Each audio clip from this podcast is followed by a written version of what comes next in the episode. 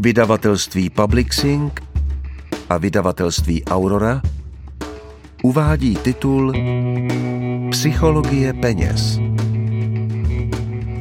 Napsal Morgan Housel. Čte Jan Vondráček. Nahrávka vznikla na základě předlohy publikované knižně ve vydavatelství Aurora v roce 2022.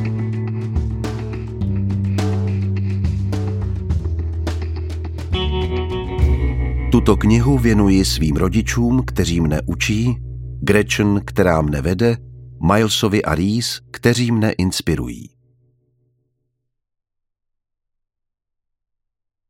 Genius je člověk, který si vede průměrně, když všichni kolem něho ztrácejí hlavu. Napoleon Svět je plný samozřejmostí, kterých si jakživ nikdo nevšimne. Sherlock Holmes Úvod Největší show světa Za studií jsem brigádničil jako zřízenec v jednom elegantním hotelu v Los Angeles. Jeden častý návštěvník byl manažerem technologické společnosti. Byl to génius. Ještě před třicítkou vymyslel a nechal si patentovat klíčový komponent ve Wi-Fi routerech. Založil a prodal několik firem. Jeho úspěchy neznaly konce. Jenže jeho vztah k penězům by se dal popsat jako směs nedostatečné sebedůvěry a dětinské hlouposti. Neustále u sebe měl několika centimetrový štos 100 dolarových bankovek a mával jim přednosem každému, kdo jej chtěl vidět. A také mnohým z těch, kteří o to nestáli. Nezřízeně se chvástal svým bohatstvím, často v opilosti a vždy bez jakékoliv vazby na téma konverzace. Jednoho dne strčil mému kolegovi do ruky několik tisíc dolarů a poručil mu. Běž tamhle do klenotnictví a nakup mi za to zlaté mince. Za hodinu už se svými kumpány stál na přístavním molu, které omýval tichý oceán. Mince, z nichž každá stála tisíc dolarů, začali házet do vody a snažili se, aby skákali po hladině jako oblásky. Hádali se, čí mince doskákala nejdále a chechtali se tomu. Jen tak pro zábavu. Několik dní poté rozbil lampu v hotelové restauraci. Ředitel hotelu mu řekl, že ta lampa stála 500 dolarů a že ji bude muset zaplatit. Vy po mně chcete 500 dolarů? Zeptal se manažer nevěřícně. Vytáhl z kapsy hrst bankovek a strčil je řediteli. Tady máte pět tisíc a táhněte mi z očí. A opovažte se mě ještě jednou urazit kvůli takové pitomosti. Možná se ptáte, jak dlouho mu toto chování mohlo vydržet. Odpověď zní moc dlouho ne. O několik let později se mi doneslo, že zbankrotoval. Tato kniha stojí na předpokladu, že dobré nakládání s penězi nesouvisí ani tak s inteligencí, jako spíše s chováním. A správné vzorce chování nevštípíte lidem snadno, dokonce ani těm opravdu chytrým. Génius, který ztratí kontrolu nad svými emocemi, se ve finančních otázkách může chovat jako naprostý hňub. Platí to i opačně. Obyčejní lidé bez finančního vzdělání mohou být zámožní, pokud si osvojí pár dovedností ohledně chování, které nemají nic společného s formálními měřítky inteligence. Mé nejoblíbenější heslo na Wikipedii začíná takto. Ronald James Reed byl americký filantrop, investor, údržbář a čerpadlář. Ronald Reed se narodil ve venkovské oblasti státu Vermont. Jako první z celé rodiny dosáhl středoškolského vzdělání, což je v skutku pozoruhodné vzhledem k tomu, že každý den musel stopovat, aby se dostal do školy. Lidé z jeho okolí by asi řekli, že to je asi tak všechno, co o něm stojí za zmínku. Vedl naprosto nenápadný život. 25 let opravoval auta na benzínce a 17 let zametal podlahu v supermarketu J.C. Když mu bylo 38 let, koupil si za 12 tisíc dolarů třípokojový dům a žil v něm do konce svých dní. V padesáti ovdověl a už se neoženil. Jeden z jeho přátel o něm prozradil, že nejraději se věnoval sekání dřeva. Reed zemřel v roce 2014, když mu bylo 92 let. A právě v tom okamžiku se neokázalý údržbář z amerického venkova dostal do titulků novin na celém světě. V roce 2014 zemřelo 2 miliony 813 503 Američanů. Méně než 4 tisíce z nich po sobě nechalo majetek v čisté hodnotě přes 8 milionů dolarů. Ronald Reed byl jedním z nich. V závěti odkázal bývalý údržbář 2 miliony dolarů svým nevlastním dětem a přes 6 milionů dolarů místní nemocnici a knihovně. Těm, kdo ho znali, spadla čelist. Jak k těm penězům přišel? Ukázalo se, že zatím není žádná záhada. Reed nevyhrál v loterii a nic nezdědil. Nevelké částky, které byl schopen ušetřit, investoval do prvotřídních akcí. Pak dlouhá desetiletí čekal, až se mu drobné úspory rozmnožily na více než 8 milionů dolarů. Nic víc zatím není. Tak se údržbář stal filantropem. Několik měsíců před smrtí Ronalda Reeda se do hledáčku médií dostal muž jménem Richard Fuscon. Ten byl ve všech ohledech pravým opakem Ronalda Reeda. Vystudoval Harvardskou obchodní školu, získal titul MBA a pracoval v investiční bance Merrill Lynch. Ve světě financí udělal tak úspěšnou kariéru, že ještě před padesátkou mohl odejít do penze a stát se filantropem. Někdejší generální ředitel společnosti Merrill David Komansky uznale zmínil jeho cit pro obchod, vůdčí dovednosti, zdravý úsudek a poctivý přístup. Obchodní magazín Cranes ho zařadil do seznamu 40 úspěšných podnikatelů do 40 let. Jenže pak se mu vše rozpadlo pod rukama. Stejně jako onomu manažerovi technologické firmy, který házel zlaté mince do moře. Někdy po roce 2000 se Fuskon šíleně zadlužil, aby mohl rozšířit svůj dům o rozloze téměř 1700 metrů čtverečních v Greenwichi ve státě Connecticut. V této rezidenci měl 11 koupelen, dva výtahy, dva bazény a sedm garáží a měsíční provozní výdaje přesahovaly 90 tisíc dolarů. V roce 2008 přišla finanční krize. Pocítili ji prakticky všichni, ale Fusconeho jmění jako by se proměnilo v prach. Proti vysokým dluhům stál majetek, který se nedal snadno prodat. A tak byl Fuskon nucen vyhlásit osobní bankrot. Momentálně nemám žádné příjmy, přiznal údajně konkurznímu soudci v roce 2008. Nejdříve mu banka zabavila dům v Palm Beach. V roce 2014 přišla na řadu výše zmíněná luxusní rezidence. Pět měsíců předtím, než Ronald Reed věnoval své jmění na dobročinné účely, šel dům Richarda Fusconeho, ve kterém se podle hostů úžasně večeřelo a tančilo na průhledné podlaze nad vnitřním bazénem, donucené dražby a banka za něj utržila o 75% méně, než kolik podle pojišťovny činila jeho hodnota. Ronald Reed byl trpělivý a Richard Fuscon hamižný. To samo o sobě bohatě stačilo k vyrovnání obrovského rozdílu v úrovni vzdělání a zkušeností mezi nimi. Po naučení, které si z toho můžete odnést, nezní, že se máte co nejvíce podobat Ronaldovi a co nejméně Richardovi. I když to není špatná rada.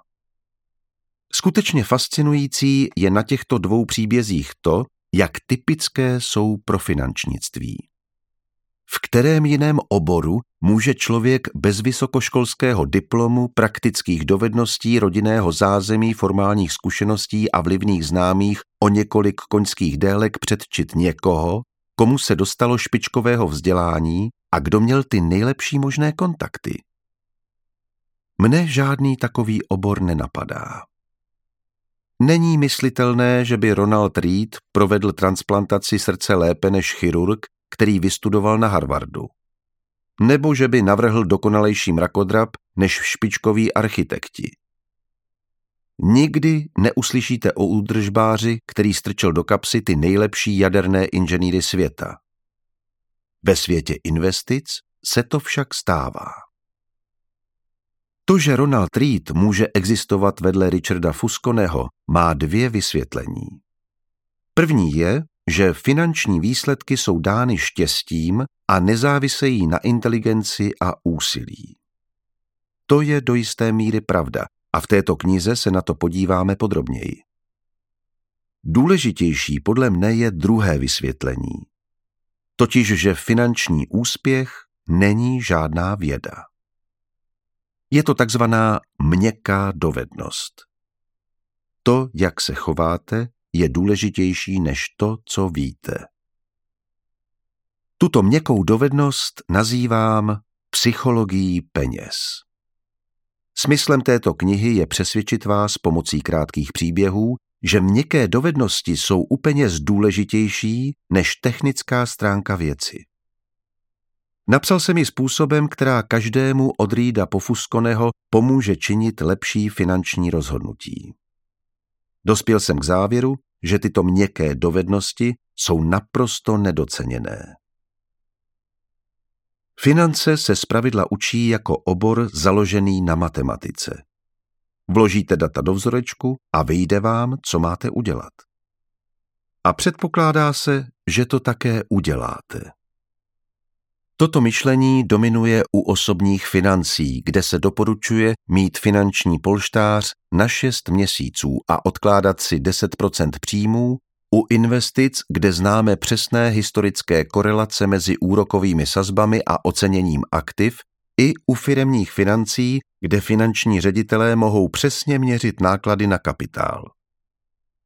Ne, že by tyto přístupy byly špatné či pomílené, Jenže když víte, co je třeba dělat, ještě to nic nevypovídá o tom, co se děje ve vaší hlavě, když se o to skutečně pokusíte. Život každého člověka ovlivňují dvě věci, ať se o ně zajímá nebo ne. Zdraví a peníze. Zdravotní péče je triumfem moderní vědy. Očekávaná délka dožití stoupá na celém světě. Staré představy lékařů o tom, jak funguje lidské tělo, museli ustoupit vědeckým objevům a náš zdravotní stav se díky tomu obecně zlepšil. Finance, investice, osobní finance, plánování obchodní činnosti jsou zcela jiný příběh. Tento sektor v posledních dvou desetiletích nasává ty nejlepší mozky ze špičkových univerzit. Finanční inženýrství bylo před deseti lety nejpopulárnějším studijním oborem na Technologické fakultě Princetonské univerzity. Jsou nějaké důkazy svědčící o tom, že se z nás díky tomu stali lepší investoři? Já jsem žádné nezaznamenal. Pomocí kolektivních pokusů a omylů jsme se v průběhu let naučili být produktivními zemědělci, zdatnými instalatéry a pokročilými chemiky. Naučili nás však pokusy a omily lépe zacházet s osobními financemi. Je méně pravděpodobné než dříve, že uvízneme v dluhové pasti? Máme lepší vyhlídky, že budeme mít našetřeno na špatné časy? Že budeme připraveni na penzi? Že budeme mít realistický pohled na to, jak nám peníze mohou či nemohou do pomoci ke štěstí? Nevím o žádných pádných důkazech. Domnívám se, že je to převážně tím, že o penězích se učíme a přemýšlíme způsobem, který se až příliš podobá fyzice, s pravidly a zákony, a příliš málo psychologii, s emocemi a niancemi. To se mi zdá stejnou měrou fascinující a podstatné. Peníze jsou všude. Týkají se nás všech a většinu z nás matou. Každý z nás k něm přistupuje trochu jinak. Nabízejí cené poznatky o věcech, které se týkají spousty oblastí života, například o riziku, důvěře a štěstí. Jen málo témat vám nabídne užitečnější vhled do příčin lidského chování. Je to jedna z největších show na naší planetě. Mé vlastní poznatky o psychologii peněz jsou výsledkem více než deseti let psaní o této problematice.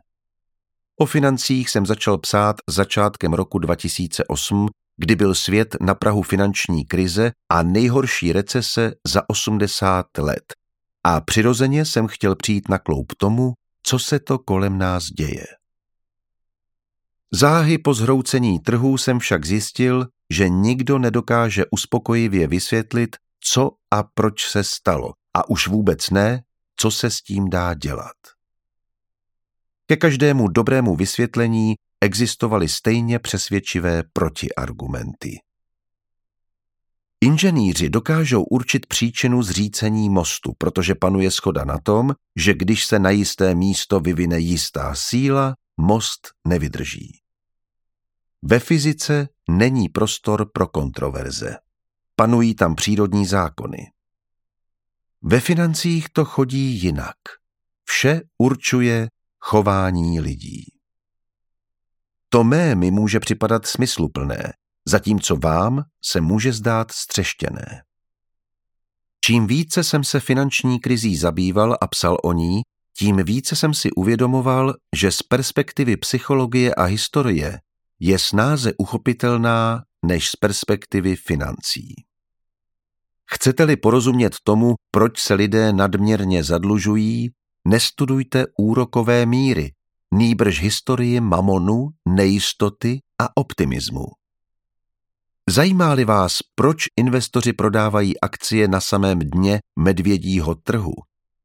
Zapomeňte na rovnice očekávaných budoucích výnosů a zkuste se vcítit do pocitů svírajících člověka, který se dívá na svou rodinu a přemýšlí, jestli jí svými investicemi neprošustroval budoucnost. Mám v oblibě Voltérův postřeh, který říká, že se neopakuje historie, nýbrž člověk. Skvěle to vystihuje způsob, jakým zacházíme s penězi.